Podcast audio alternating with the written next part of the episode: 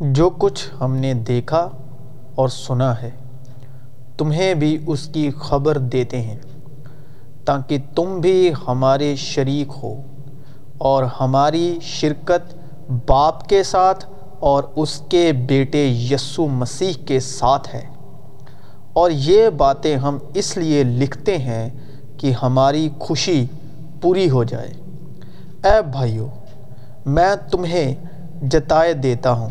کہ جو خوشخبری میں نے سنائی وہ انسان کی سی نہیں، کیونکہ وہ مجھے انسان کی طرف سے نہیں پہنچی اور نہ مجھے سکھائی گئی، بلکہ یسو مسیح کی طرف سے مجھے اس کا مکاشفہ ہوا۔